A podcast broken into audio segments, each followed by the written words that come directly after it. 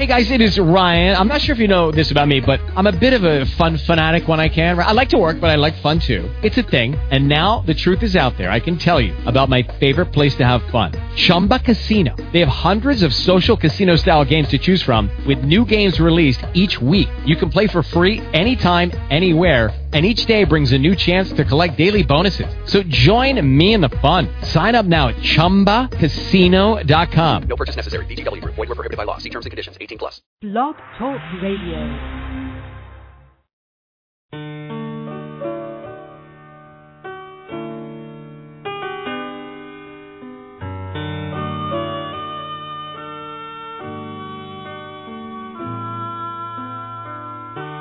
Every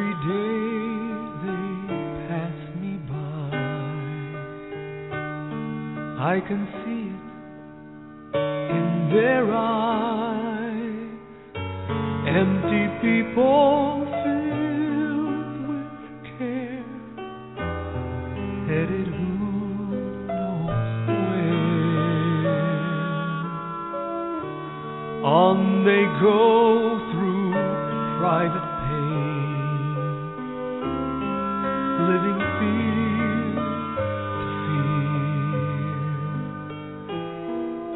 Laughter hides their silent cry. Only Jesus hears.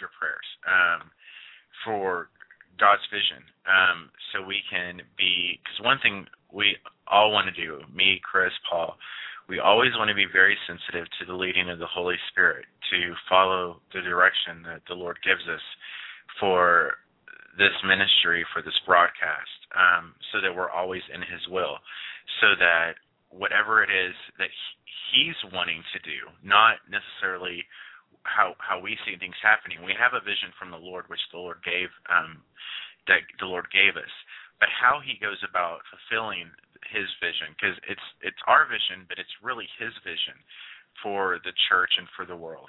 Um, and so we want to be sensitive to follow in His footsteps to make sure that everything we're doing is according to His plan, so that His vision is accomplished. Because it's all it's not about the it's not about Prayer International. It's about the glory of the only begotten Son of the Father, Jesus Christ.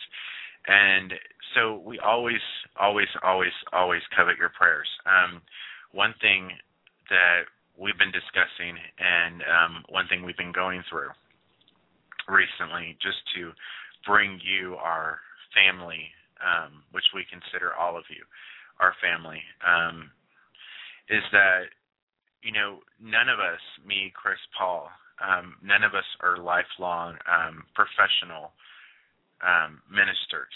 Um, while some of us have ordinations, all three of us have ordinations or and are theoretically considered um, ordained ministers. None of us have spent an entire life behind a pulpit, um, running a ministry, running businesses, or whatever.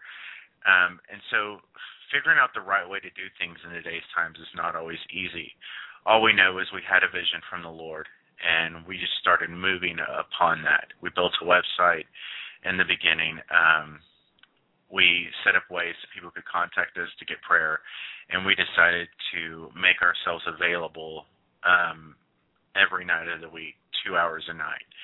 Um, not to boast in us, um, but to boast in the Lord. I don't know that there's that many places um, where that are available two nights every night of the week for prayer. Um, and so, I mean, there, I know there's some out there, but what we wanted to do was be a presence on on the internet, so that no matter what time it is, sooner or later, if you need prayer, there's always going to be someone there for you. Always going to be someone there to lift up the name of Jesus, to stand upon the Word of God for whatever need it is you have at that particular moment. Um, that being said, um, we knew we were forming a ministry, but as far as the legal particulars of it, we weren't necessarily sure in the beginning. Um, and so we've always just been Prayer International Ministry, um, which is all encompassing whatever the Lord wants to do. One direction we're praying about is actually forming an actual church. Um, whether that's necessarily in a building or just an online church. Um, and then there's always the option of going through the government for getting a 501c3 tax exempt status and things like that, um, which there's restrictions on. Um, there's restrictions for which people, a lot of people don't know, is that when you have a 501c3 for tax exempt status, um, the government can control a lot of things. There's specific regulations you have to follow. There's some things you say, you can say, some things you can't say. And we and, and I know for myself in general, I don't want the gospel of the Lord Jesus Christ to be veiled at any point in time. I don't want to ever have to hide the truth of the gospel from anybody for the sake of the political correctness that people think you have to have. I think in the times that we're living in, we need we need more of the truth and less of trying to please everybody, less of trying to not offend people. Um, I firmly believe that you know Jesus didn't care if people got offended; he spoke the truth, and people are going to get offended. Um, they're going to get offended not because of us in in our own persons they're going to get offended because of the message we preach, which is Christ Jesus and Him crucified. And that is going to offend the world, no matter what, because the world lives in darkness. Um, they follow their father, who is the father of lies. Their, the world is corrupted by the desires of the flesh, like the Bible says, fulfilling desires of the flesh. And you know, it says, but it says the, it says the world and the and the thing and the things thereof are, are passing away, but the true light is already is already shining, and so we need to be more earnest, more vigilant, more passionate about proclaiming the truth of the Lord Jesus Christ to the world. And you know what? If the world gets offended by the message we preach, then they're not offended by us, they're offended by the cross of the Lord Jesus Christ. Because they're the Bible says that if anybody is in the light, they come they come forward into the light so their works can be seen that they're done in God. And the world will hide um, their works because they're ashamed of them. And you know, nobody in the world wants to be put under submission of the cross of Calvary. But the Bible says that we have just consider yourself dead to sin and alive to God, new creatures in Christ Jesus bought with a price. And so one of the downsides about getting a 501c3 status is that the government controls a lot of things that you can say. And um you know, it's been pressing on my heart and my spirit for a little bit of time, not necessarily for what happens today, not necessarily what's going to happen next month, but more in general, what's going to happen in a year, two years from now, when maybe when there perhaps could be major crises in the world. I don't want us to be just another ministry out there that's saying, okay, well, if you want to live this way, that's fine. You can live that way. Um, because that's not what the Bible says. I don't care what people think about it. I don't care what people declare about it in the world. You know, the Bible has literal truth. The Bible says there's it says walk this way, don't walk that way, choose death and not life. I mean, choose life and not death. Elijah stood on the mountain. You know, it's the same thing that every single one of us need to do every day, and I wish we could get on top of our rooftops, stand in our neighborhoods, and cry out at the top of our lungs choose this day who you serve. If you want to serve God, the, the God of the, if you want to serve the, the God of Baal, and you want to serve the world, then then serve them. But as for me and my house, we're going to serve the Lord God, and Him only are we going to serve. And so, that being said, um, it turns out um, I, I found this website by accident last night, and I sent it to Paul, and I was expecting a different result from my our conversation with him because Paul um, actually knows a lot about the law. He knows a lot about um, the specifics, and I, I didn't really read through the whole website, um, but Paul did. And um, the first thing I heard from him this afternoon was like um, that it was great, and then he told me he read through it, and he told me that I need to go read through it. And you know, it turns out whether people realize it or not that churches, by definition, according to the IRS, and, and if you actually went to the IRS website and you typed in their little search window qualifications for to be a church or um, re- requirements for to be a church, it gives you this little document that the IRS has set about about um, nonprofit ministries and filing for a 501c3. And on like the second page, at the very top of the page, it says churches by by definition are tax exempt even without a 501c3. The reason to get a 501c3 is because people don't know that churches are tax exempt, and people don't, and and it's politic, and I guess it's politically correct nowadays to have a 501c3, sort of like the government gives you a pat on the back and says, okay, well we accept you now, so now you're tax exempt, but wait, but even though you were already tax exempt, now we're gonna like put an official stamp on you saying you're tax exempt. And you know, um, so I mean that's pretty much the way it is. Um, you know, the government is always going to try to control and try to hide and veil the gospel of the Lord Jesus Christ. We can see it all around us. We can see it everywhere we go.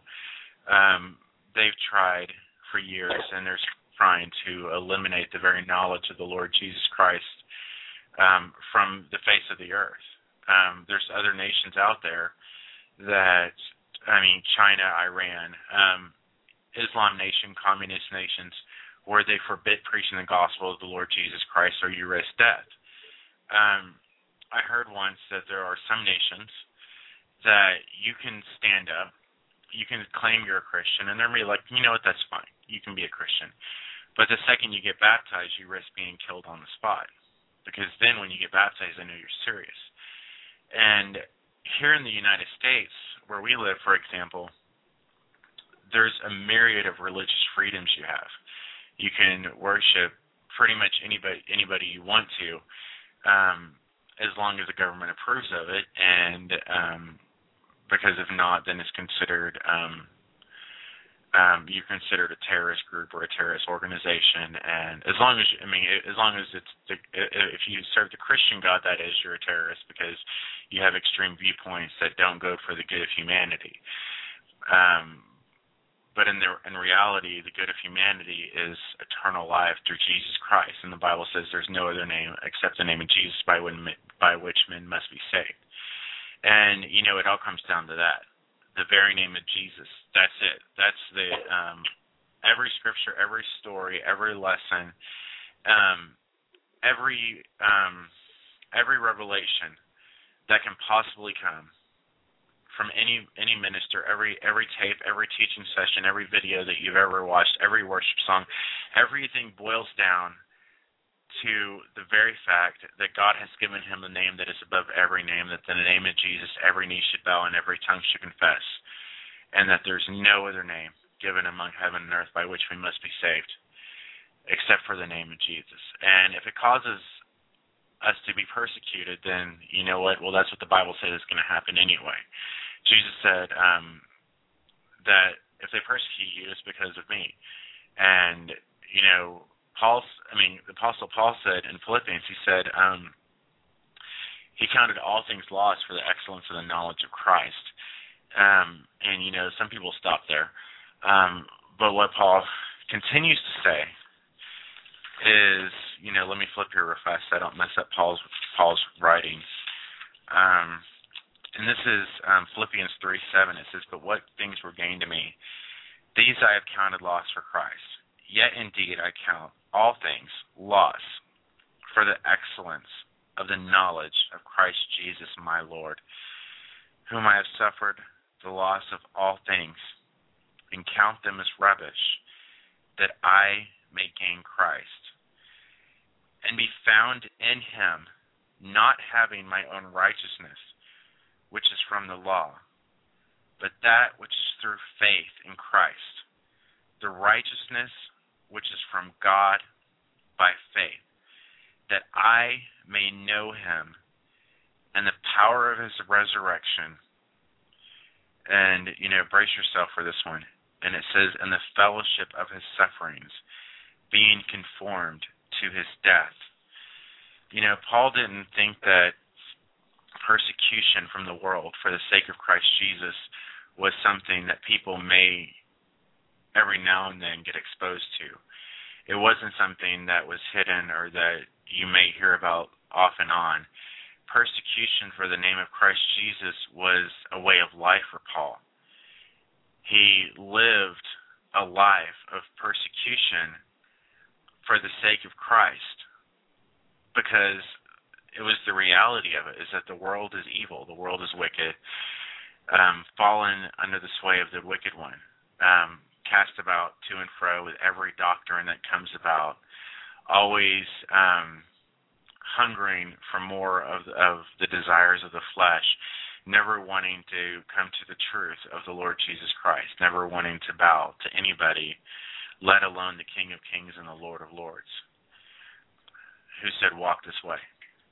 And so the reality is that you know, uh, uh, regardless of what people say, we want to speak the truth to all of you. Because if we can't come here every night, and if we can't declare the truth of the scriptures of the Word of God without hesitation, if we can't tell you what the Word of God declares without coding it in such a way that it'll please and tickle everybody's ears, then we don't have a right to even mention the name of Jesus in front of you. Because then we're, if we don't speak the absolute truth of the gospel, then we're giving you a watered down version of what Jesus died for. And we're giving you a watered down version of the Word of God. And you know, Paul said, if anyone preaches any other gospel than that's which which he is he, then that they had preached, that they should be accursed. And he said it twice. And you know, either serve God or don't serve God. It doesn't really matter. Take your pick. Serve whoever you want. But in the end, serve. I mean, if you're going to serve the Lord, serve the Lord. Do what He said. Um, you know, it's funny because on my way home today, um, and I know this is a long tangent, Chris and Paul.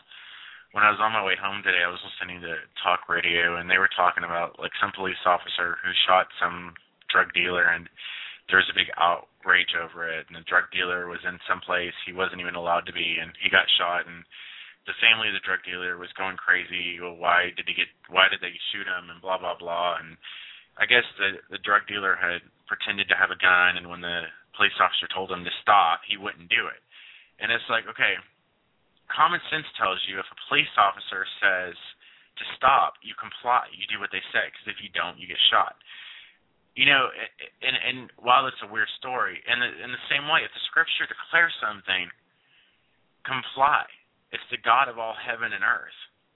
I think one thing that the world lacks, all of us lack, every one of us, is fear of the Lord. You know, he's not some tiny God who's out there who is all love and flowers. Yes, his love is immense. Yes, his love is from everlasting to everlasting. Yes, it's uncomprehendable. But yet, this loving God is also, as the Bible declares, a consuming fire who created heaven and earth and spoke one time and caused everything that didn't exist to come into existence in the entire world, the entire universe, every atom of our bodies, every atom that comprises the universe is held together by his will alone. It says that through Jesus all things exist and consist and have their meaning, and without him nothing was made that was made. You know, this same God who it says raised Christ Jesus from the dead, set him at his right set, sat him at his right hand, it said that he's going to put all things underneath his feet. And it also says that we're also we're also going to all stand before the judgment seat of Christ. Me, you, Chris, Paul, every single one of us are going to stand before the judgment seat of Christ, and He's going to separate the sheep from the goats. Some of some people He's going to say, "Depart from me, for I never knew you," and others He's going to say, "Well done, good and faithful servant. Enter into the joy of your Lord." And the real question is, comes down to that day, what decision is he going to make regarding you? Is your life and every bit of your life, is it done because you want to please the world and have an appearance that the world can approve of?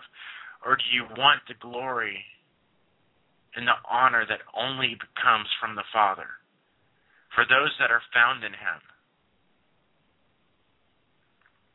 anyway, I think I've talked enough. Our call in number six one nine six three eight eight four five eight. So how's it going, Paul? Excellent. My wife is listening to you, Olivia, and she said thank you for the word. Um, so, you know, I'm just kind of reading in the chat room it don't matter how big your ministry is. It don't matter how small it is. It don't matter how many people you raise from the dead. What I have found, and I find it so amusing, you know, when you're walking out there driving around with guns and drugs and, you know, carrying, you know, multiple felons with you, uh, you got this this group of people on the sidelines and the bleachers, you know, booing you. But then all the guys with the tats and the bikers slinging guns, um, carrying explosives, they're uh, giving you a high five. But somehow God gets a hold of you. And the only way that anyone would know the difference is because it's got to be God. Because how in the world would somebody carrying explosives and ammunition and armor and artillery and drugs, you know, wanted in multiple states? How in the world could anyone be forgiven like that? That's the way the church looks. But then he starts serving God and is sold out on God because God says he'd rather spit you out of his mouth than you be lukewarm, which is what most of the pews are today. Um, you know, they don't go do any evangelism. You know, uh, it's all about me, me, me, though they're in church, and most of them been raised in church. And then you see the Christians now. Now you're on the side with the Christians, and wow, yeah, I, I see more people blown out of church and hurt in church by Christians than they would be in a bar. And you got to sit there and you arm wrestle with it, wondering how is this? You know, that now that now that they're serving God and they're being ousted and hurt by Christians, you know, um, though a man may go to Kansas City and have an adulterous relationship once a month, but his Christian neighbor next door sits there and blasphemes God. You know, she she gossips about everyone in the neighborhood daily, murdering them. You know, and though we are all created in the image of God, why is it that the Christian lady who you know is over the the Christian ministry, over the kitchen and this and that, and you know everyone you know smells her perfume and she walks in the door. Why is it that it's okay for her to murder God's children? Because whenever you just downgrade them and say, oh, they're this and this and this, you know, you're talking about God's children who are uh, made in the image of God. You know, so I arm wrestle with it daily when I hear Christians just talk trash about other people. You know, because the Bible says in the tongue is life and death, and that you'll eat the fruit thereof. And, you know, you know, I, I got to defend Joel Osteen. You know, he's a happy preacher. You know, and I don't. You know, uh, I mean, he can't be doing too much wrong, being that he's got the largest ministry by the grace of God in North America. I mean, my wife was dying, literally, and she remembered this little man down in Houston had this little fourteen-word sentence. It was a sinner's prayer and while my wife is flopping on the bathtub, you know, dying, literally, um, she said the sinner's prayer and everything went down the drain. She'll tell you about it. You know, she'll be very emotional. But, you know, I, Ron Shakespeare went down to go see Diane Nutt. You know, uh, she has an average of about 40 people in her church every Sunday. But you know what? I guarantee you, let that young lady lay hands on you and smoke will come out of your ears. So, you know, all these guys that are big preachers, um, God bless, hallelujah. Um, you know, I, I I work with, I have some brothers in ministry. We do prison ministry together. Um, you know, I'm I, I'm not a pastor. I'm not a teacher. You know, I'm, I'm somebody that God spared. Um, but I got 30 to 40 hours a week in ministry. Okay, I'm not on salary or nothing. I do it by the love of Jesus and I and I, and I look at people with these big ministries. Uh, I got a guy that comes to Promise Keepers on Friday every Friday. He don't like Rick Warren. you know, I you know because he teaches out of the NIV. If it's not the King James, that's that's legalist, man. That that's religion. So anyway, I you know I me honestly, I have a problem with with uh, ministry. Uh, I, I wonder why God wants me to pray for anyone. Uh, why He would even use me when I see all this corrupt, foul, bitter, anger uh, mentality in the church. So maybe you and Chris, who's been working with the uh, Lord for 25 years, maybe y'all have a better grip on it than I do. And I, Chris tells me all the time, "Hey, guard your heart. Guard your heart. You know, don't get caught up in the church machine. So I'll well, give you it to you guys. I'll tell I'll tell I'll tell you um I'll tell you a joke. Um and then um we actually have my wife on the line cuz she wants prayer. If you feel like praying. Um but so here's a joke for you, Paul. Um a man was in church um with a mohawk and whatever and the ch- and he ends up leaving leaving the church, standing outside, and he meets Jesus outside. and Jesus is standing there with this man, and Jesus and the guy looks upset, and Jesus looks at him. He's like, "What's wrong?" And he's like, "Well, I love, I, I loved, I loved the Lord, but the church kicked me out." And Jesus looked at him and said, "Yeah, I understand. They kicked me out too." Uh, yeah. So anyway, um, was a rare, rare honor tonight. Um, we have my amazing, amazingly anointed wife on the line, Rebecca, who has called in because she needs Olivia? prayer. Come on. I don't actually. I I can tell you, I have no idea what she's wanting prayer for. I know she's going to go see our. um She's going to go see my niece um at the hospital tomorrow, who's in a vegetative state, um, and has been for two years. Um, so that could be it. But um anyway, you still there, Rebecca? Yes. Can you hear me? Yeah, we can hear you, Paul. Okay. I think we're getting um Olivia over here to pray. Okay. Yeah, uh, we're gonna get Olivia. Hello, Rebecca. God Hi. bless. How you doing? Good to hear your voice. And I think we lost Chris, or he dropped off temporarily. He may have gone to take care of Tracy. Um, for all of you out there who know, um, a little bit of details. Tris, um, Tracy um, had an accident um, recently, and um, she's been suffering from the accident. Um, she's been having she has some pinched nerves and some problems in her vertebrae, and we've been praying every night, interceding on her behalf. Um, she's been in great deals of pain. Um, I think just tonight they, or last night they went back to the hospital to get some medication, and because of the situation with the pinched nerves and with the she's been getting massive migraines, which she never gets. Um, and because of the intense pain that she's been in because of this accident, um, they even gave her morphine at the hospital, which is really strong, and she could still feel the pain. So um, Chris is probably going to take care of her at the moment. Um, so everybody, we all need to intercede. Keep interceding for Tracy Herzog that the Lord will heal her and um, remove all the pain, heal every bone, heal every vertebrae, in the name of Jesus. Amen. Amen. We still we, we still waiting for Olivia. Yeah, she's right here. I'm right here. Hi, Olivia. How are you?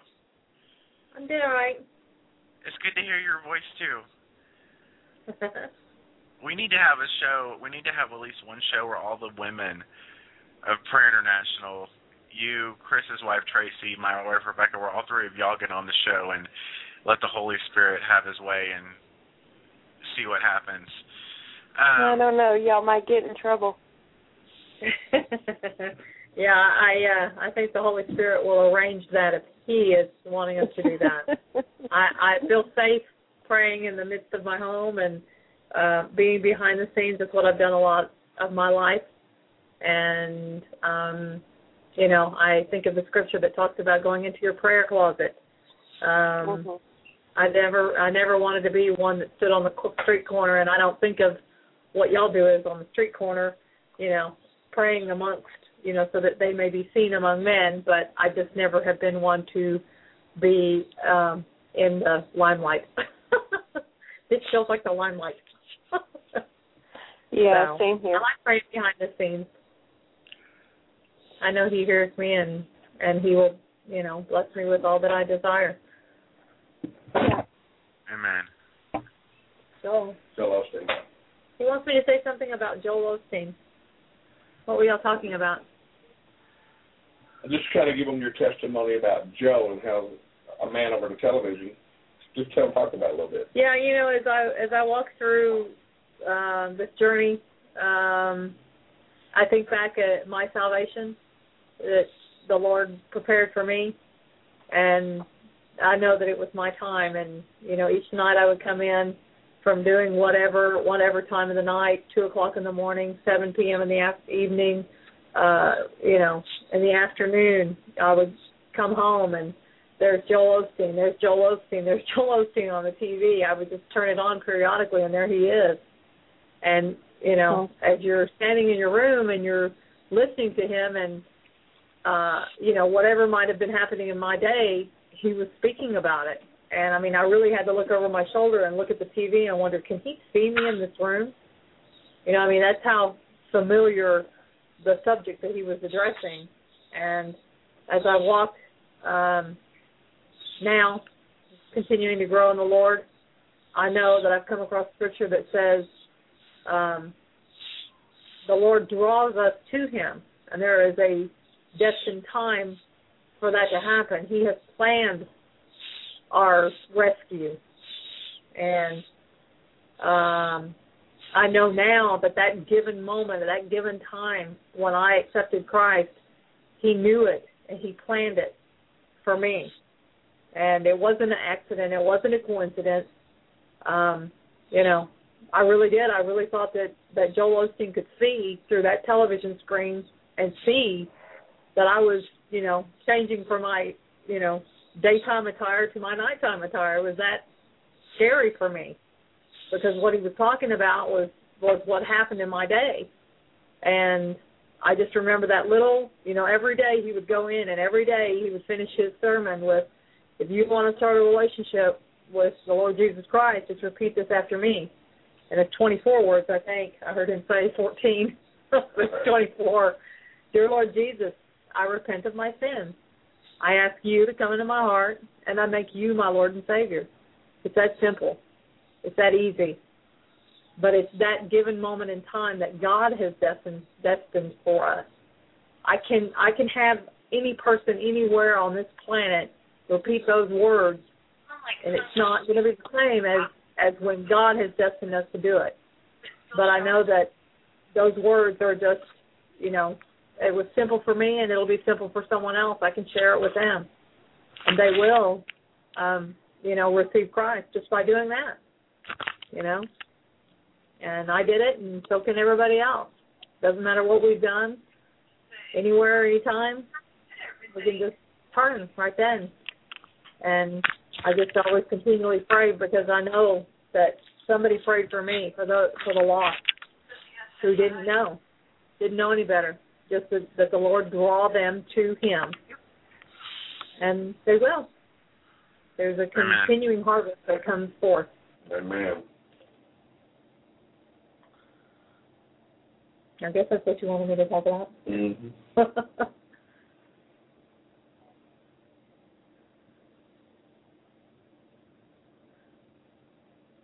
Rebecca? there was Rebecca. Is Rebecca there? No, Rebecca's phone just died. So um Uh, she was oh, actually, where is she? she was actually calling in for prayer for Tracy. Um she's here in the room with me. Um and at the same time we also have the very anointed Alex who has just joined us and he's on the line with us now. Say hi Alex. Hi.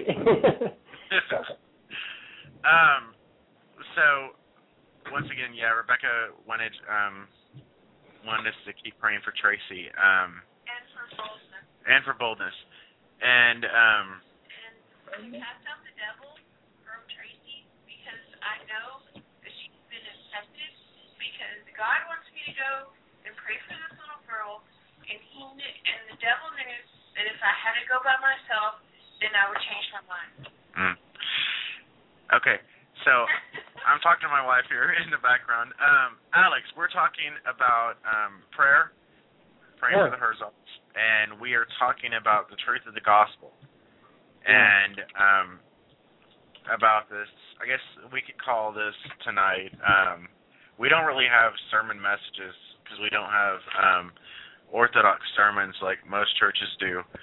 Um but if we were going to have a message for tonight or a message title, I guess this would be the state of the the state of the church union.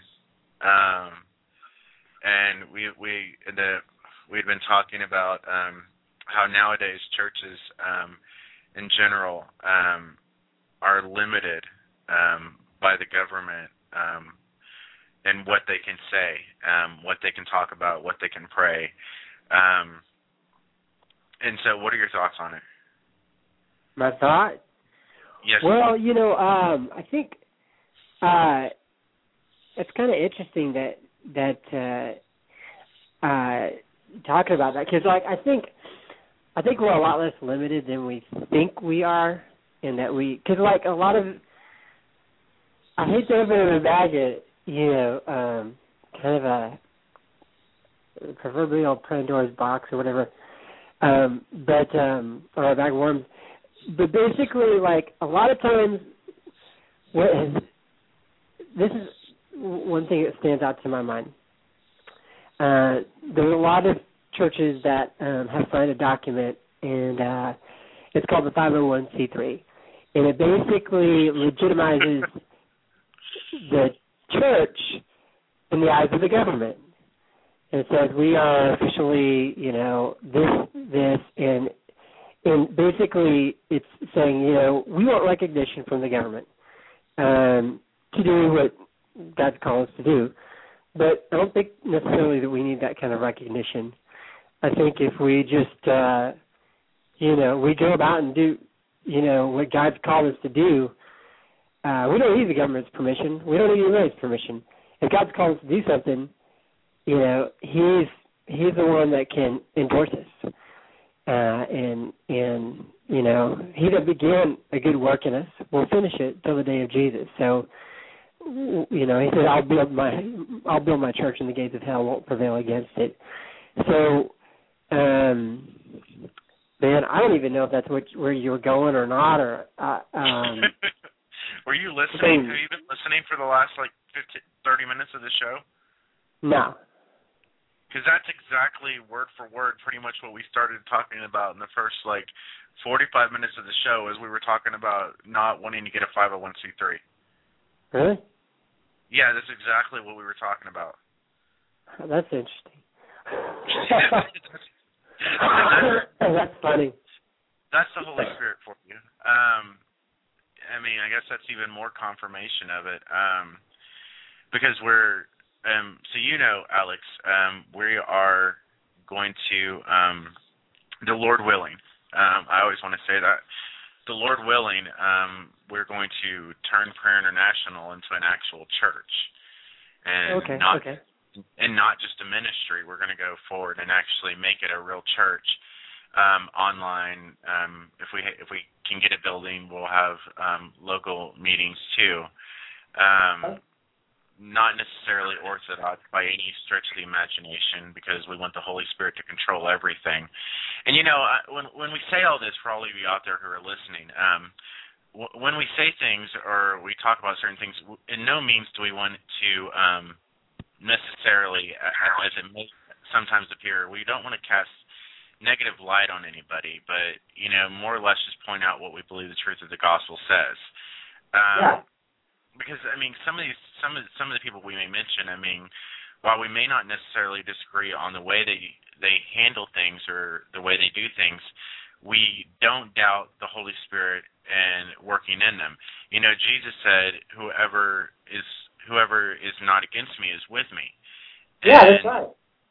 And you know, the Lord, if he if he needs to, the Lord can cause a donkey to proclaim a prophetic message to someone, and He's done it before not saying I'm not saying that in the sense that they're donkeys, but you know, you know, Paul said um, in the scripture he said that some preach Christ out of um, pretty much selfish ambition, um, but he said regardless, and I'm paraphrasing, he said regardless, Christ is preached, and in that I will rejoice.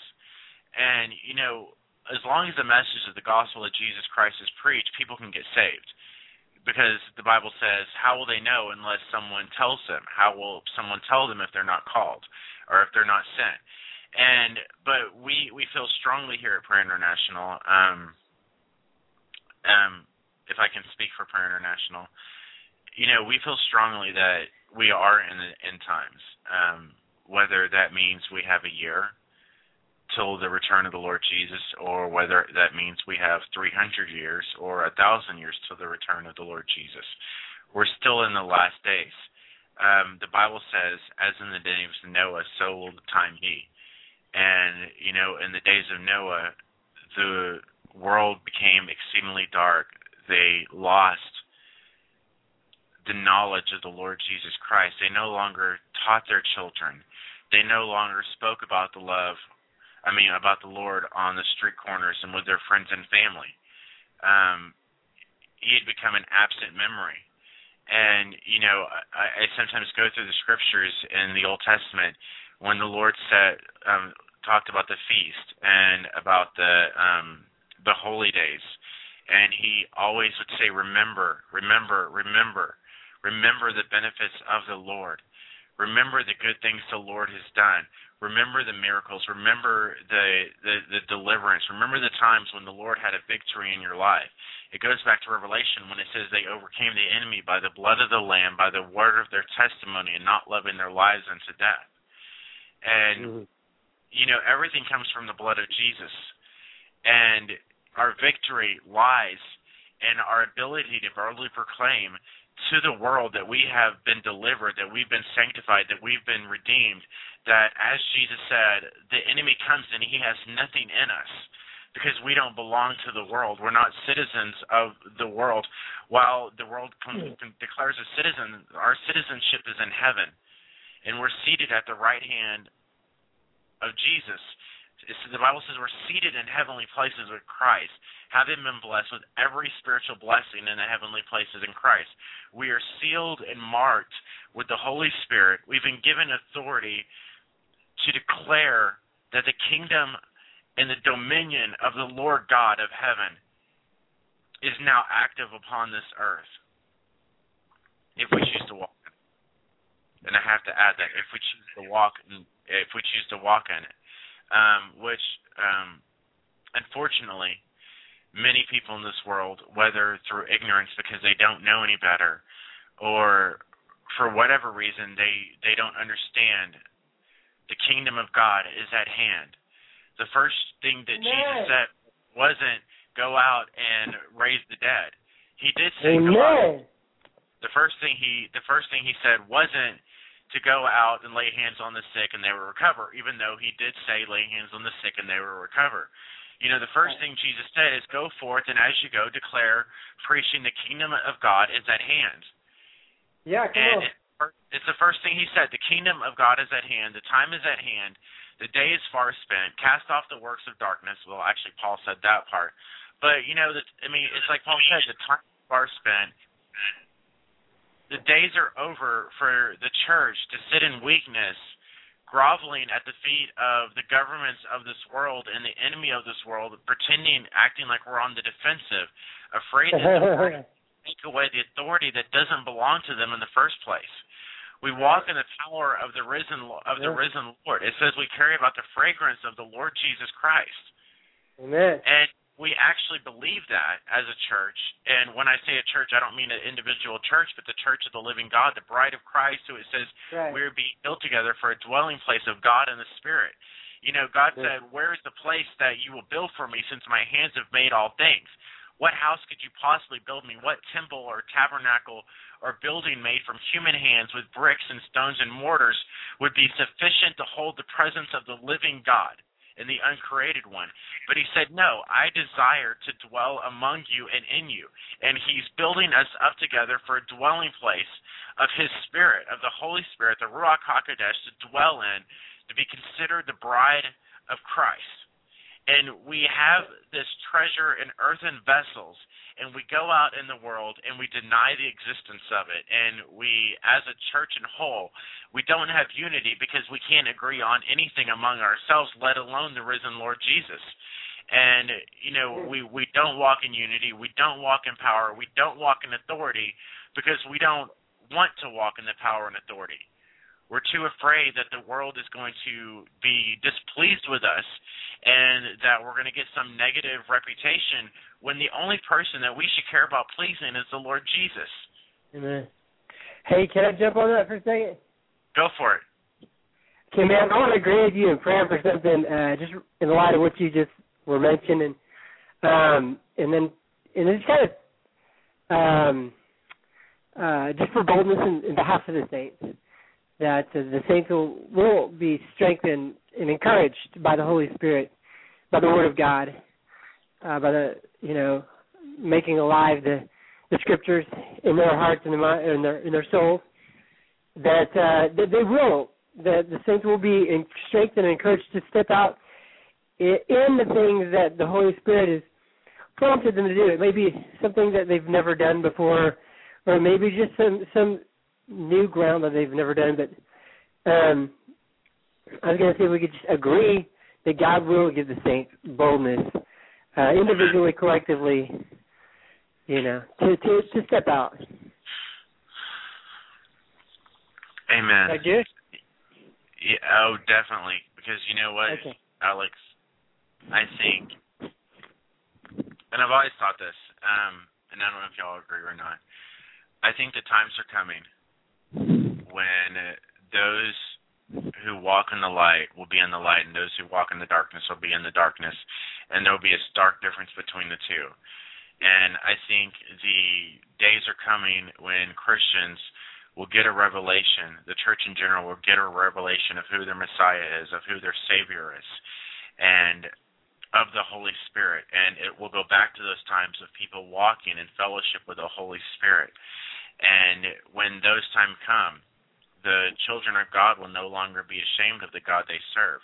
They'll no longer they'll understand that the Bible says they have not been given a spirit of fear, but of power, love, and of a sound mind. And then in those days, which are on us now, because even the prophet Joel said, "In those times I will pour out my spirit on all flesh, and your sons and your daughters shall prophesy. Your old men will see visions. Your young men will dream dreams." And I think the times are coming when hearing of someone being healed, or someone being raised from the dead, or someone being having a demon cast out of them, won't be uncommon because it'll be a general practice, and people will realize if a Christian's walking down the road, if they're hosting a demon, they need to turn around and go the other direction.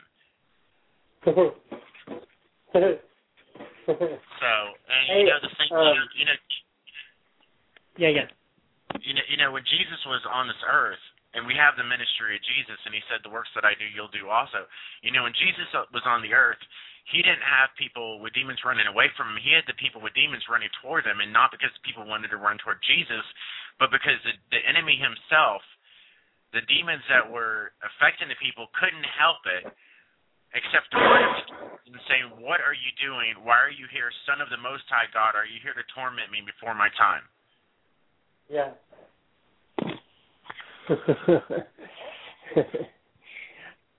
Come on. Um, So we have we have Chris back with us. Hey, Chris.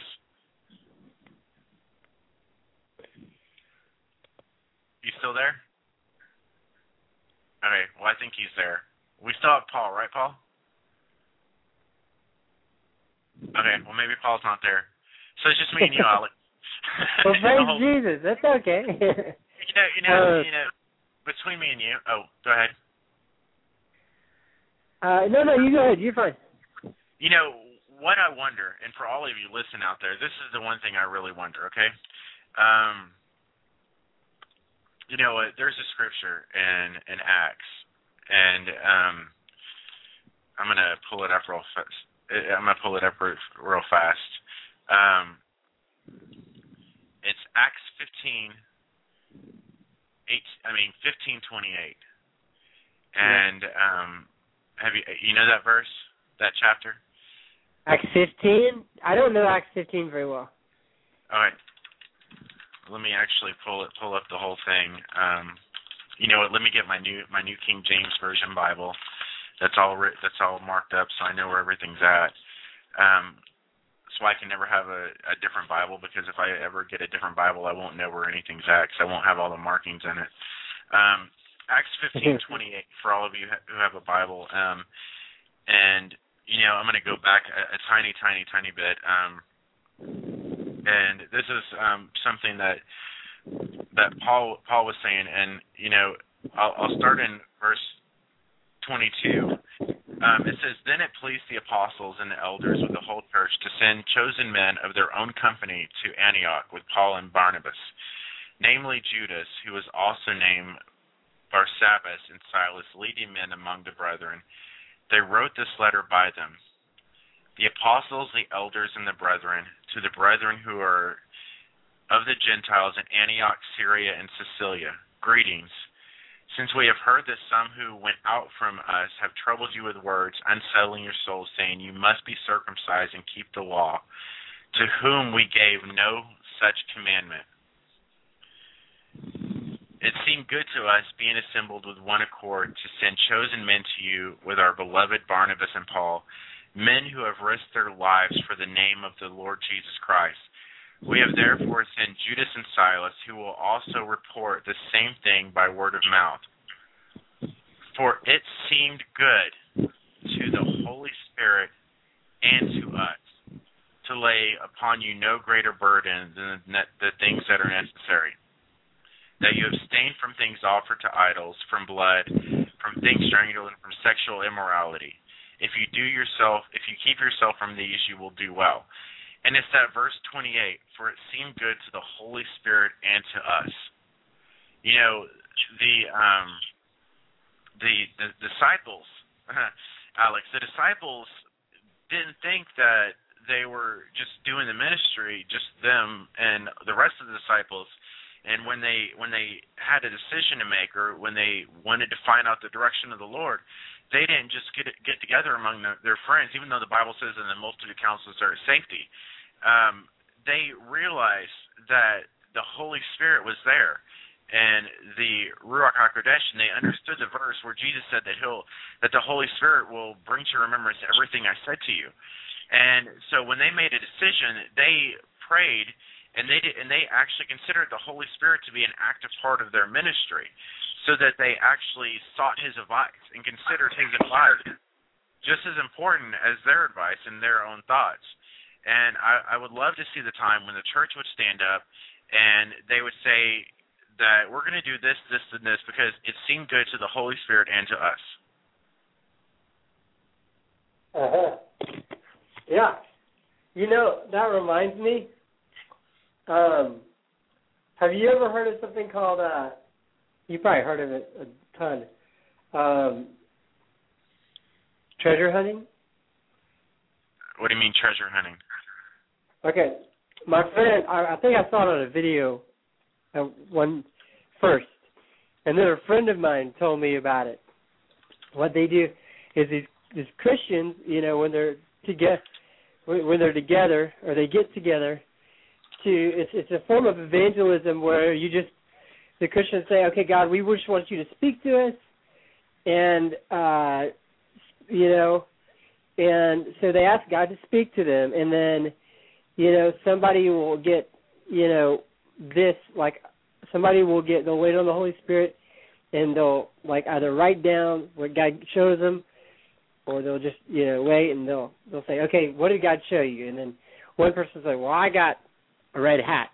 And then somebody else will say well I got you know Einstein's bagels and then the other person will go and I got um you know something like uh you know ugly dog, and then anyways, and then yeah, somebody else will get something else, and everybody, I guess most of the people have something to share or whatever, and so they'll kind of say, okay, well, sounds like we're going to Einstein Bagel, so I'll get on the road and I'll get out to Einstein Bagel, and they'll, you know, and then some ugly dog will show up, and then just all these miracles start happening, just right in line with what they've been hearing. You know, it's all based on, you know, my sheep hear my voice kind of deal. In the voice of a stranger, they won't follow. And um, man, I'm sorry, I, it's kind of a rabbit trail, but you know, uh, uh, at the house fellowship that I was at tonight, we were praying. You know, God would lead us in the home, in the supernatural. You know, Right. because it's pretty laid back. You know, we just kind of meet at the home. It's awesome. It's wonderful. It's beautiful. We worship God. Uh, but there was a sister who was like, "Man, I want to do some more supernatural stuff.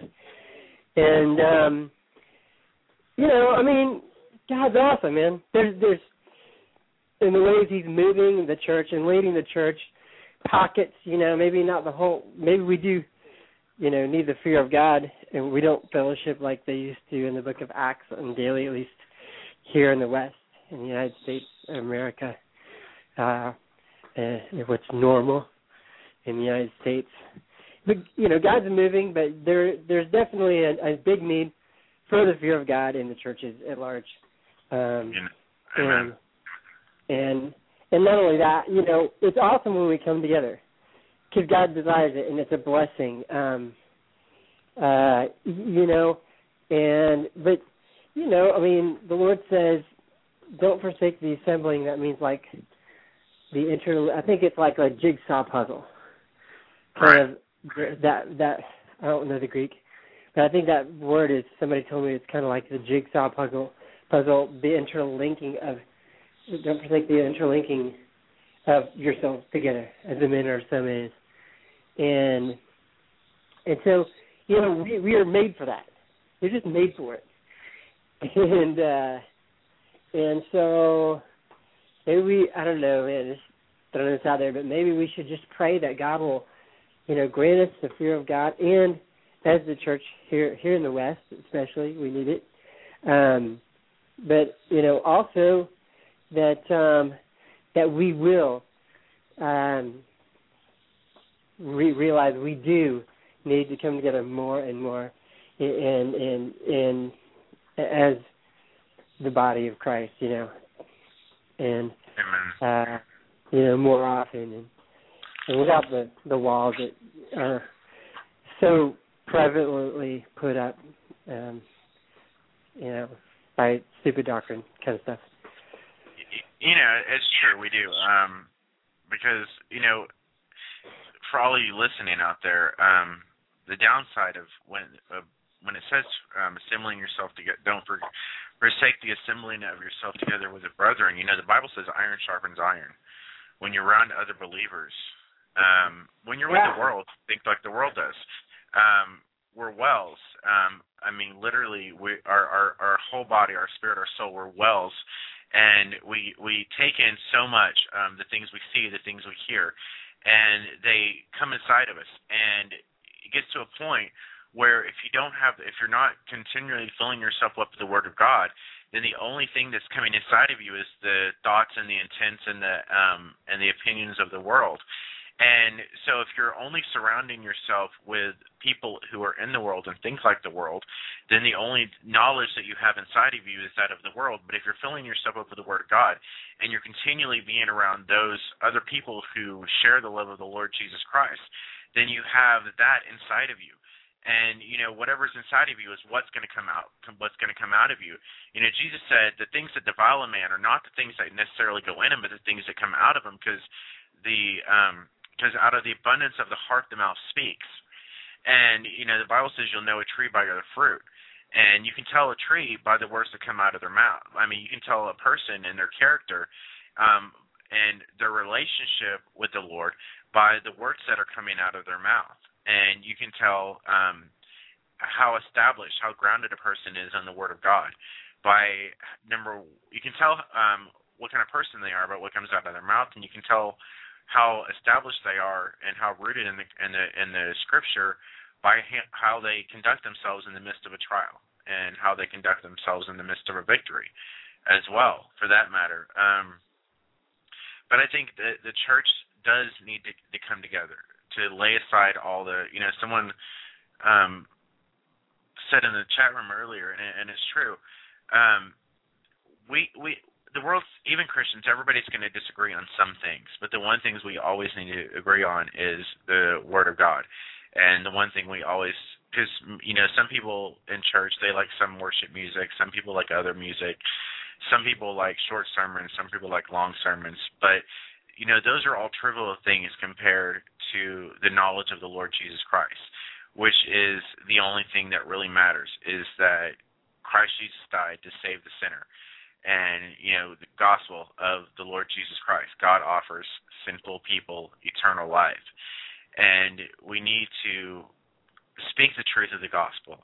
And we need to have unity, to pray for each other, to stand in agreement for one another, to stand in the gap for one another. Um, to bearing each other's burdens um, because we can't be isolated. We can't do anything alone. Um, just like we can't do anything without without the Lord Jesus. We're not made to do the work of the ministry and to do the work of the Lord by ourselves as individual people. We're meant to do it as a body, which is why the Bible says that we're many we're many members, but yet the same body. Some of us are hands, some of us are eyes, some of us are legs. We all have different functions, but all the functions come together to create a whole man and without and without certain pieces the the the man is not whole he's not complete. And the head of the body is the lord jesus christ which is where the thought where, which is actually what should be which should be the ruling part is the lord jesus. But um you know it's one thing we we do need to pray for that the lord will unify the church that the lord will give the church a vision not just of necessarily unification, but of their of, of the church's real identity in Him, the church's real place, and the church's not only the church's authority, because the authority comes with knowing the identity. When you know your identity, you automatically walk in the authority that comes with the identity which you have. Um, when you walk in the knowledge and the revelation of who you are in Christ Jesus, you don't have to worry about having authority because the authority automatically comes just from the very status of the position which you hold. No one has to go tell, say, the President of the United States how much authority he has because the very authority that the President has comes with the position which he holds. And in the same like manner, the Church of the Living God has authority in the earth um, through the name of Jesus, not just, and no one has to tell the church he has authority. All they have to do is understand who they really are and the position they hold as ambassadors of Christ. And but we're never going to get there if we can't get unified. We're never going to get there if we're not seeking the face of the Lord. We're never going to get there if we're caught up um, fighting among ourselves for the glory that doesn't belong to us to begin with. And we need to spend more time interceding. We need to spend more time praying and actually doing the works of Jesus. Um, I would much rather be out on the streets, on the street corners, finding the lost, feeding the feeding the feeding the hungry, um, and doing all those things that Jesus would do. Because you know, I heard someone, a preacher, say once, if Jesus was here in today's times, he wouldn't be in church. He'd be out on the street corners, doing the things that he always did, which in some manner is the things that we need to be doing as well. Not trying to exclude people from the church like it's some super special club, but to be going out to like the highways and byways as the scripture declares and bringing the people in, making place at the table for the lost, for those who have been rejected by the world and from those who are needing the love of the Father. And we need to be interceding and praying and asking the Lord to soften the hearts of those who have, who their hearts have been hardened to the Lord through the knowledge of the world, so that they can be, receive the revelation of the love of God for their own life, and which in turn not only changes their their own life, but it'll also affect the life of everybody they come in contact to and everybody around them. Um, so um, that being said, um, for all you out there, um, we we're talking about prayer, and um, you know, one, we were, um, if you know Alex, Tracy was in an accident um, a month ago, and she's been having um, some really bad um, side effects from her injury. And I guess um, they went back to the hospital. Chris was on the show a little while ago, and he got off because he had to take Tracy back to the hospital. Um, and so we're not sure if it's a just a result of her injury or if it's um, a demonic attack. And while some of you out there may not, they may sound weird for us to say it could be a demonic attack. Um, but we do know the Lord does. I mean, the enemy does cause things to happen, and he can cause things to happen. Um, whenever you're in the midst of a breakthrough, the enemy will always come in and try to attack you so that he can um, dishearten you, so that he can bring fear and bring doubt into your life but we trust the Lord Jesus Christ. We know we we know the Son of the living God. We know the God in whom we serve, who is the God who's more than enough. And so, we're gonna take a minute and um, pray once again um, for Tracy, for her to be healed, and um, that the enemy be rebuked. Um, hey, Alex, how do you feel about praying? sure, sure. Okay. Um, okay, so we're going to pray for Tracy and we're going to rebuke the enemy. Um, Lord, we just thank you for Tracy. God, thank you for her life. Thank you for the blessing that she is. Uh, Lord, we just thank you that we don't wrestle against flesh and blood, but against principalities and powers and spiritual wickedness in heavenly places. Uh, and we just command every assignment of hell that is coming against her body to leave her in the name of Jesus, to be removed, to go into a dry and waterless place in the name of Jesus.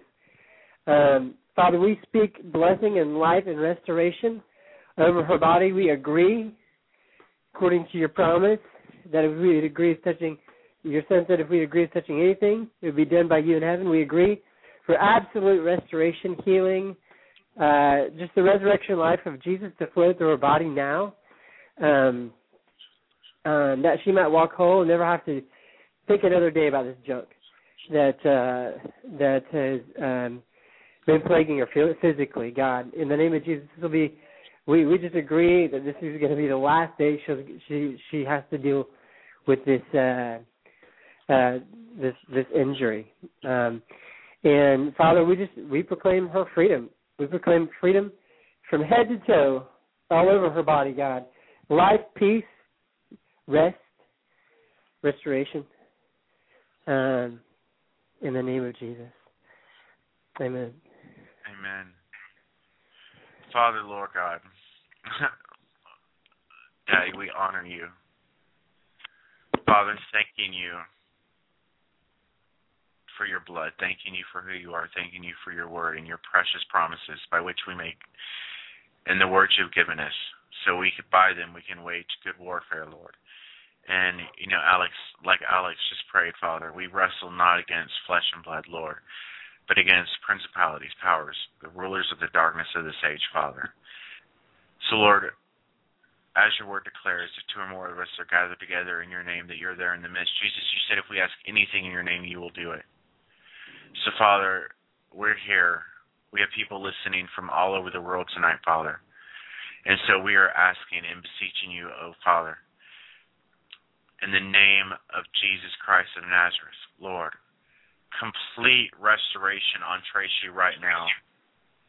In the name of Jesus, we rebuke every demonic spirit, every spirit that would attack her in the name of Jesus Christ, and we command you to leave in the name of Jesus. We rebuke every spirit of torment in the name of Jesus and command you to leave.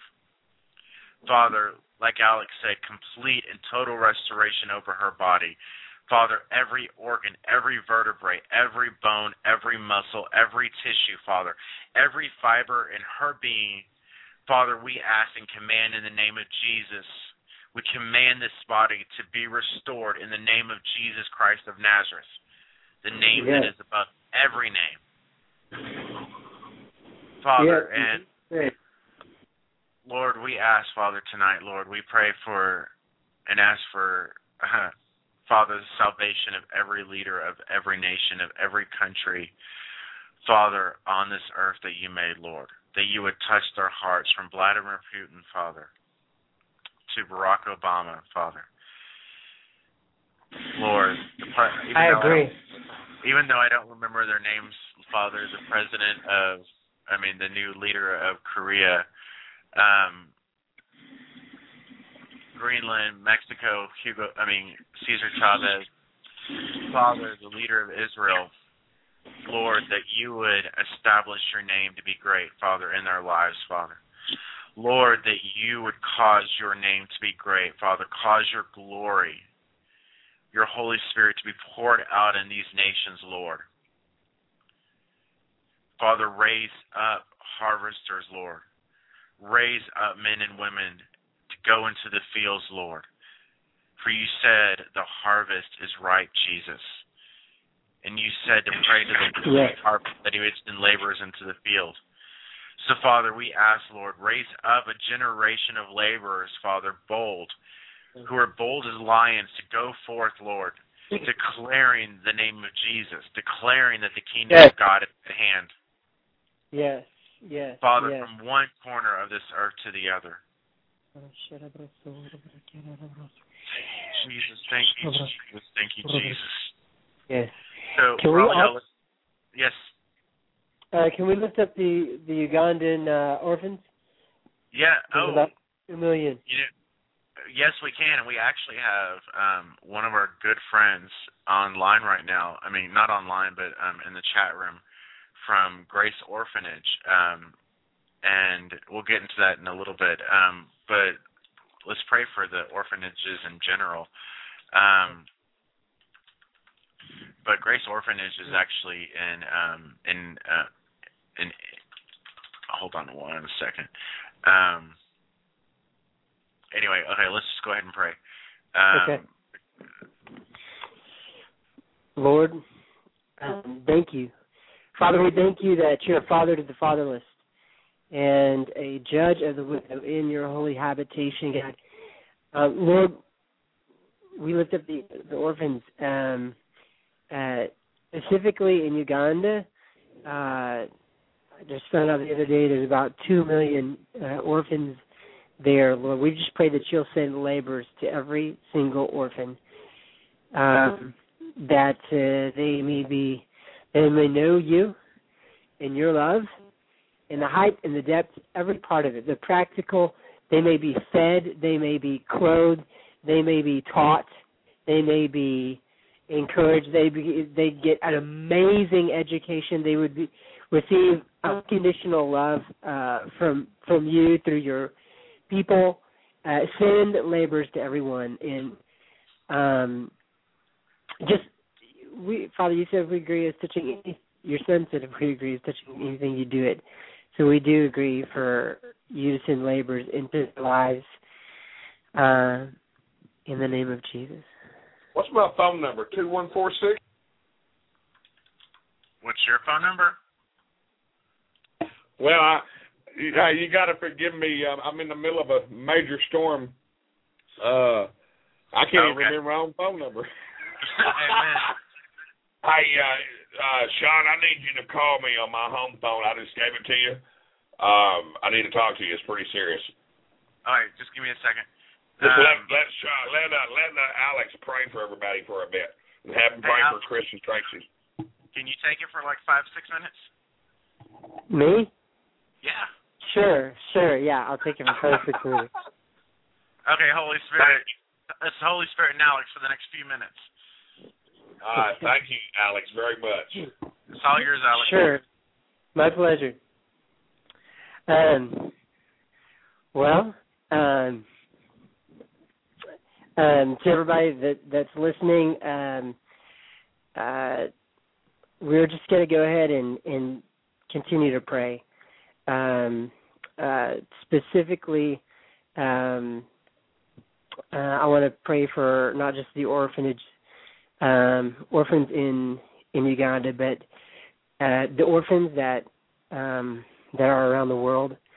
Uh, nothing's impossible with God, and and He said, um, "Ask and you shall receive, um, that your joy may be full." And and God's heart is is towards the widows and, and the orphans, and so um, I'm just going to invite you to stand in agreement with me uh, for as we pray um, for the orphans um, in and around the world. Um, Father, we come to you in the name of Jesus. Thank you that you didn't leave us fatherless. Um, thanking you that you, we know that you care about orphans because you sent Jesus to rescue us and give us uh, a Father that is everlasting and new citizenship. And you have protected us. You have comforted us. You have have um, blessed us and given us everything that we need for life and godliness. Father, we ask no less in the name of Jesus for the orphans here in in here in the United States as well as throughout the world. Um, Father, we thank you for your perfect love that casts out all fear. We ask you, um, your son said if we agree to touching anything, you do it. So, Father, we just agree in Jesus' name that you'll send laborers into the lives of the orphans um, in, in the United States, in in every nation, God, Mozambique, um, South Africa, uh, wherever the need is, uh, wherever the need is, that you will send laborers, God, into the nations, God, to into the orphans' lives around the world, God. Um, you are the great I am, the living God. We worship you and we praise you. We thank you for your presence and your power. We thank you for your loving kindness, God. We thank you that your word and your promises never fail us. You are you are great and you are you are you hear us, God. Um, I join my faith with my other brothers and sisters in in the um, in the nations that they are believing uh, you to uh, to minister to the orphans wherever they may be in whatever nations. I ju- I just agree with my brothers and sisters for for the nations that they're praying for, uh, where there are orphans. I I just uh, stand in agreement in the cities, in the states, in the name of Jesus. Father, we agree as your children. Let your kingdom come. Let your will be done um, on this earth as it is in heaven. In Jesus' name. Um, amen. so, um, this is uh, this is a blog. This is a prayer international, um, and um, and Shaun and and Chris have asked me to step in. My name is uh, Alex Posey, and uh, they've asked me to step in and to host the show briefly. Um, and so, um, what uh, I'm going to do right now is I'm just going to jump into the Word of God. Uh, I'm going to jump into um, the book of Luke, chapter 15, and um, we're just going to begin to read, and we're going to go. We're going to pray. And um, so, in, in Luke chapter 15, um, it's uh, the title of this chapter is the the parable of the lost sheep, the story of the lost sheep. It says, Then all the tax collectors and the sinners drew near to hear Jesus, to hear him. Um, and it says, The Pharisees and the scribes complained, saying, This man receives sinners, and he eats with them. Uh, so he spoke, so Jesus, he spoke this parable to them, saying, What man of you, having a hundred sheep, if he loses one, does not leave the 99 in the wilderness and go after the one which is lost until he finds it. And when he has found it, he lays it on his shoulders, rejoicing. And when he comes, when he comes home, he calls together his friends and neighbors, saying to them, Rejoice with me, for I have found my sheep which was lost. I say to you that likewise there will be more joy in heaven over one sinner who repents than over 99 just persons who need no repentance. Um, and, um, you know, uh, that, uh, yeah, I can just, that's like the story uh, of my life. I was that sinner. And, uh, and every day I, I, I need to repent because I've got all kinds of stuff that tries to rise up every day. So um, uh, it's good to know that that um, that the Father's joy um, is is is over us when whether it was the first time we needed it or whether um, we're just um, a lost sheep and uh, and uh, and he has to go and find us and rescue us. Thank God for the Holy Spirit and and his, his finding us and willingness to to go out and search us out and and bring us back into his his uh, his uh, embrace. And uh the we've got such an amazing father such a loving father. It's amazing. I'm amazed um um, I'm going to transition a little bit. Um, I, I believe there's quite a few uh, mission trips that are um, going to be taking place. Uh, it, summer's coming up, um, not too far in advance, uh, not too far in the future. And uh, e- even now, I know our, our church is planning some mission trips, or at least one mission trip um, here in the next couple of weeks um, in May, and and and so, um, you know, I, I want to lift up the the um, the pastors in the churches and the uh, mission strips that um, are being that the Holy Spirit is kind of engineering through through the body of Christ and to go and to reach out. It's um, God is such a good God. He's amazing, and so um, it's just amazing I take this as fallible as as we can be, and He uses us and lets us participate with Him in in stepping out and seeing Him. Uh, uh, uh, bring life in in uh, as a part of his family.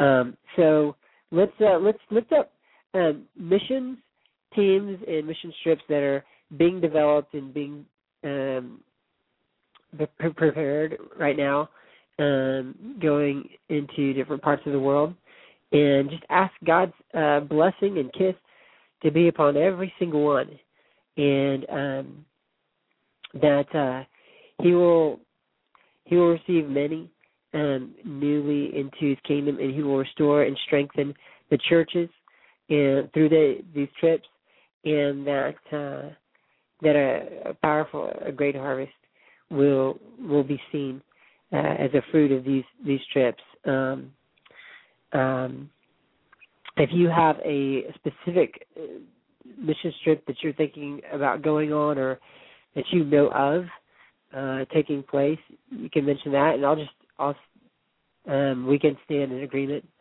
uh, for for this for for these various ones for the ones that you're believing God for. I'll, I'll stand in agreement with you. Um, and so we're just going to lift this up, Father. Th- Father, thank you. Thank you. We can just call you Father. You're so good. Thank you for your amazing uh, care in in loving kindness and com- and grace. Thank you.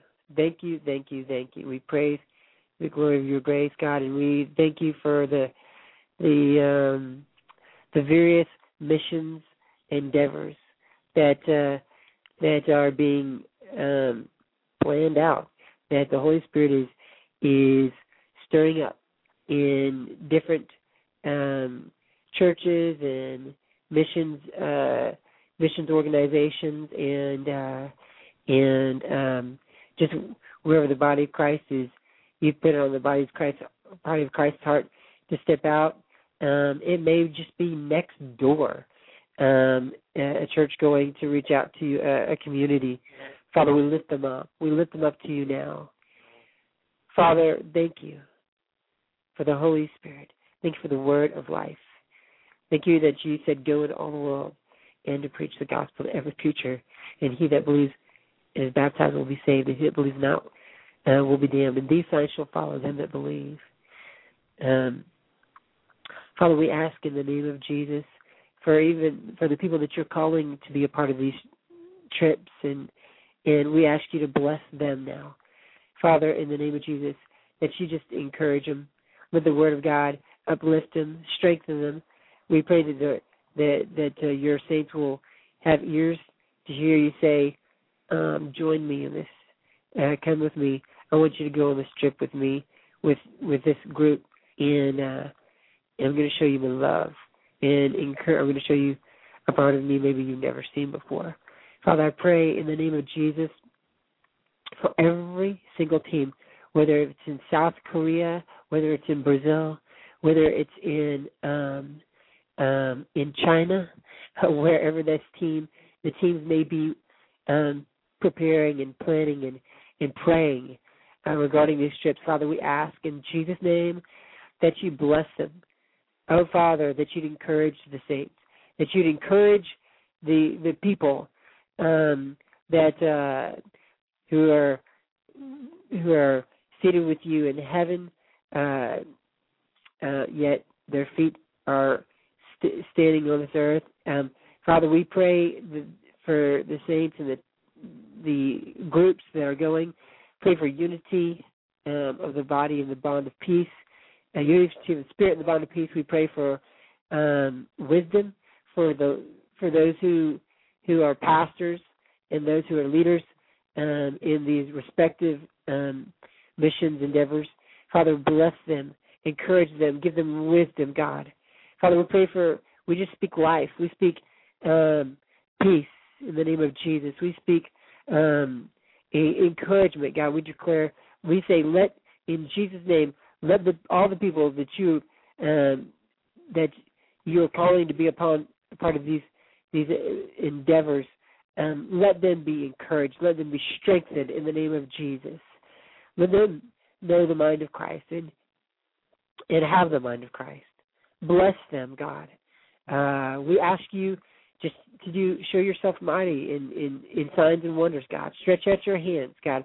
You we pray for miracles of provision, God, miracles of blessing, God. Encouraging words from other believers, God. In Jesus' name. Excuse me. And we also pray that the relationships give the the um as as these trips are being put in place and and and prepared for. We pray that you'll give the leaders wisdom, uh, all the wisdom that they need, and um, that love will be the motivating factor behind all this, God. That your love um, uh, revealed, your love um, uh, practically, um, just in the most practical terms, would be the motivating factor in every one of these trips and every one of these um, members that are planning. Just bless it. thank you. Thank you for your goodness. Thank you for what you have done and what you're doing. And we ask you, Father, baptize these teams with your love, your wisdom, revelation, your peace, and God's in your Holy Spirit and fire, God. Fill them up in the name of Jesus. Let The Word of God richly dwell in them, God. Let every member be strengthened and encouraged with the Word of God and be filled up with um, testimonies they can share. In the name of Jesus, and I just, I do now agree with everybody um, that is specifically believing for um, any particular groups. I just did an agreement, Father, um, with them in, in their faith, um, in their petitions to see you glorified in these mission trips and uh, locally and throughout the world. In the name of Jesus, we thank you that uh, for hearing our prayer in Jesus' name. Amen. Wow, that was a big long prayer. I'm sorry, I probably just like took that thing and ran with it. But uh, anyways, uh, um, uh, if you're if you're joining um, Prayer International um, just now. My my name is David, and uh, goodness gracious, um, I'm really confusing everybody. Um, I've told everybody my name is Alex, and my name is David Alexander. Some people know me by David, some people know me by Alex, uh, and um, but nevertheless, we are um, uh, praying for uh, missions teams and orphans, um, and uh, we have been while um, Shaun Holmberg is um, is in intermission. And um, anyway, so uh, we are going. We've been going over um, looking at Luke chapter fifteen, and um, and I'm just going to go move forward in. in um, chapter 15, verses um, um, 8 to, uh, through 10. Um, in, uh, in this verse, uh, in chapter 15, 8 through 10, um, Jesus is talking. He says, "What what woman?" He says, "Or what woman having ten silver coins, if she loses one coin, does not light a lamp, sweep the house and search the search carefully until she finds it. And when she has found it, she calls her friends and neighbors together, saying, "Rejoice with me, for I have found the piece which I have which I lost." Likewise, I say to you, there is joy in the presence of angels, of the angels of God, over one sinner who repents. Um, okay, so again, um, we're, we're, I'm going to just move forward a little bit. Um, there, there's another parable of the lost son, and uh, excuse me, this is a really powerful um, parable. Anyways, I'm just going to read it. Uh, Jesus is talking, and, and, and it says, Then he said, A certain man had two sons. And the younger of them said to his father, Father, give me the portion of goods that falls to me. So he divided to them his livelihood. He, so he divided to them his livelihood. And not many days after, the younger son gathered all together, journeyed to a far country, and there wasted his possessions with prodigal living. Okay, uh, been there, done that. um, so this is talk. This is story's getting a little bit more personal than I, I thought it would. This is a story about Alex, and maybe some of y'all can relate too. It says, "But when he had spent all, there arose a severe famine in the land, and he began to be in want. Then he went home. No, no. Then he went and joined himself to a citizen of that country, and he sent him into his fields to feed swine. Wow, I wonder how many people are there that are, are relating to this. And he would gladly have filled his stomach with the pods. Okay, there's a note here. Um, carob pods, wow, that the swine ate, and no one gave him anything. Wow. But when he came to himself, he said, How many of my father's hired servants have bread enough and to spare, and I perish with hunger? I will arise and go to my father, and will say to him, Father, I sinned against heaven and before you, and I am no longer worthy to be called your son. Make me like one of your hired servants. And he rose and came to his father. But when he was still a great way off, his father saw him and had compassion on him, had compassion, and ran and fell on his neck and kissed him. And the son said to him, Father, I have sinned against heaven and in your sight, and am no longer worthy to be called your son. But the father said to his servants, Bring out the best robe and put it on him, and put a ring on his hand and sandals on his feet. Maybe he didn't yell, but he said that. And bring the fatted calf here and kill it, and let us eat and be merry. For this my son was dead and is alive again. He was lost and is found, and they began to be merry. Um, I could stop right here because um, this is this is a.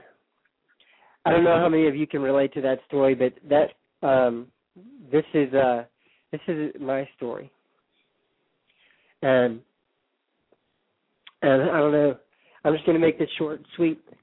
But uh, there was a time when God called. I sensed uh, the clear, a clear, very, very, very, um, um, just I, I don't know how to put it, but a very clear um, realization that God was calling me.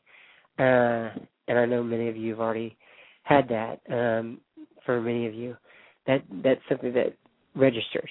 Um, and uh, anyways, so when uh, when that took place in my life, it was probably the most intense thing I've ever experienced in my life. Um, just to uh, um, I had I had no frame of reference previous to this point for anything like this ever happening to anybody on earth, uh, except for I've heard people's testimonies. But this is one on one, and this is God in me, and God was shaking my world. And uh, when He showed me what he what when he baptized me with his love and with his um and just revealed his um his grace became so apparent to me. And um he was shaking all kinds of stuff out of me revealing to me just lies that I had believed for a long time. And and so um make a long story short uh he just began to give me these songs and and uh and uh I I've always loved singing and stuff like that. So um it was just I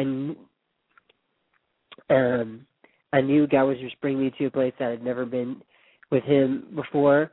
And uh he had really kind of prepared my whole life for for this moment.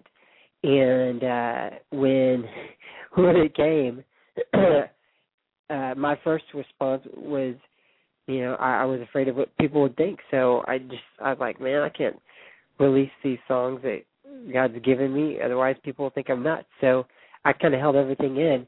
And when i did that um for a season uh the enemy told me i committed the unforgivable sin.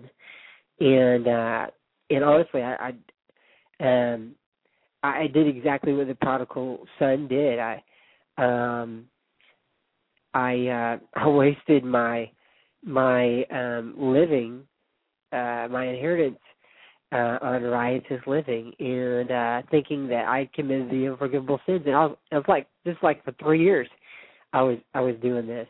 And um and uh it's so funny because in this uh chapter um I guess we're, we're reading out of Luke 15, 15th chapter, and uh, it says that he joined himself to a citizen of the country, and he sent him into sent him into his fields to feed swine.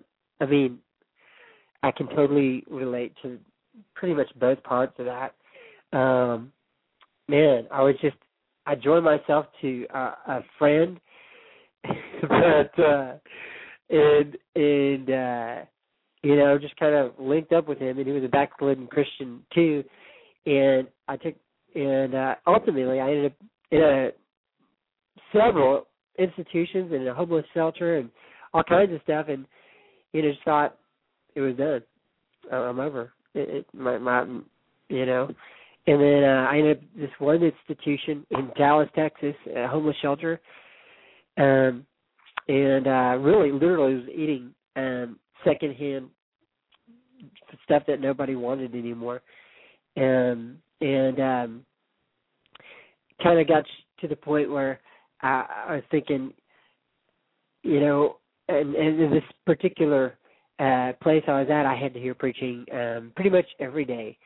And um and so at that point I, I kind of uh had this prodigal where the um prodigal son um by the way the prodigal my understanding is the prodigal is the father and it's the prodigal's son that uh that the story is about it's the relationship between the prodigal and his and his son and anyway so um the the son um he says he says to himself, he says, uh, "How many?" It says, but when he came to himself, he said, "How many of my father's hired servants have bread enough and to spare, and I perish with hunger? I will rise and go to my father, and I will say to him, Father, I've sinned against heaven and before you. I'm no longer worthy to be called your son. Make me like one of your hired servants." Hilarious. This is hilarious because, you know, the God, the Father, does not even comment. it just he he doesn't even comment um when when the son the son says, you know, I've sinned against heaven and in your sight, and no worthy to be called your son. Doesn't even comment. He just says, "Hey man, bring out the best robe, put it on him, bring it, and bring the uh, ring, put it on his hand, and sandals on his feet." God just lavishes the son, and so I just kind of want to throw this in there. Um, when uh, when I was in the shelter, you know, I I thought, man, if I have to preaching, um, you know, like every day, I might as uh and eat this junk, you know, I might as well go to where I can hear the truth and love. And um with all due respect to that shelter, it it was just kind of like one of those um being where the swine was and uh you know, kind of feeding swine and just kind of living in that kind of existence and and so I was there because I you know, thought I committed the unforgivable sin and didn't think I was worthy to go to church, so kicked myself out of church. And so uh when I went back when I actually had a phone from a friend of mine that um was uh uh part uh a believer in the the church that I um um had left and was being and was receiving the truth and love in. And and uh, I had to I just it was a longing in my heart to go back. And I just called him up and uh, I said, Hey bro you know, and just found out just from that phone call that the church had moved actually closer to where I was uh living at the time. Um they moved they were closer to where I was. And so um I think the next the next Sunday I went out to that um the for the first time in like three years I think it was three or four years I stepped inside the church and and uh it was a it, you know it wasn't the easiest thing in the world for me to do but I'm so thankful that that God's grace is is an unchanging grace.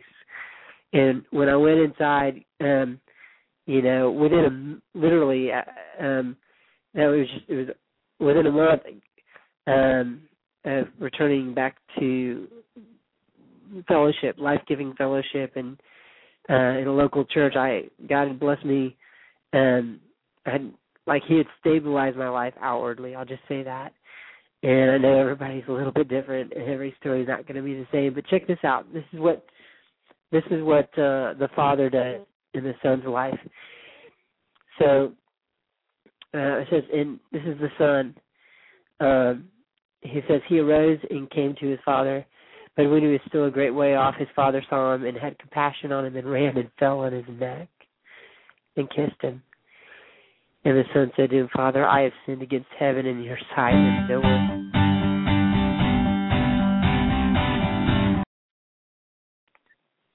okay i'm sorry about that. I don't know what that was. Um but um he said it says the son said to him, Father, I have sinned against heaven and in your sight, and am no lo- longer worthy to be called your son. Um, but the father said to his servants, Bring out the best robe and put it on him, and put a ring on his hand and sandals on his feet. And bring the fatted calf here and kill it, and let us eat and be merry.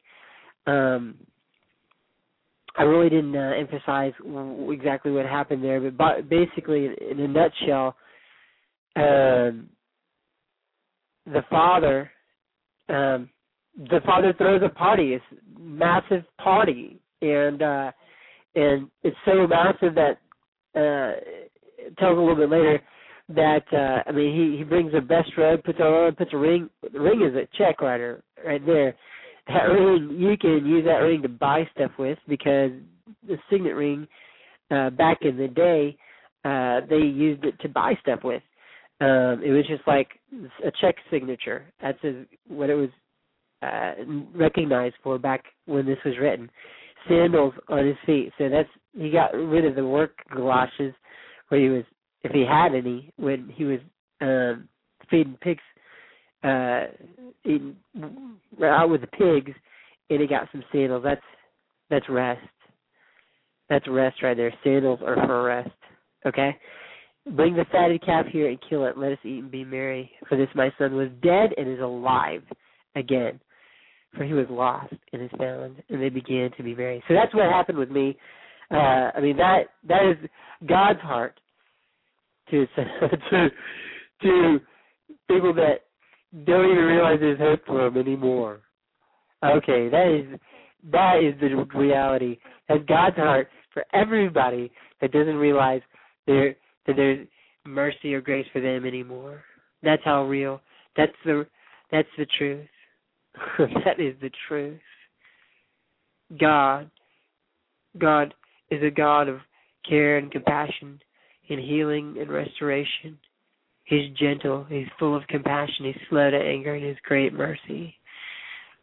Nothing nothing is going to change the love God that God is has for each and every one of us.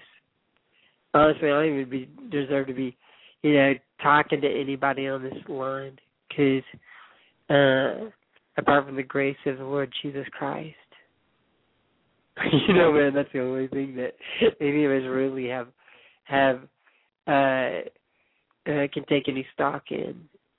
That God is a Father that will never leave us. God is a Father that is a God of love, God of mercy, and uh, He's a God that will never leave you nor forsake you. And so, uh, I don't know um, um, if that's connected with anybody, but my prayer is that that would be uh, a connection point for for some for those who need in, um, encouragement. And so, anyways, so uh yeah, so that was kind of like what happened to me as soon as um uh as soon as I started going back to church within a month I had a got to outwardly stabilize my life. I actually got a full time job, a stable place to live and reliable transportation.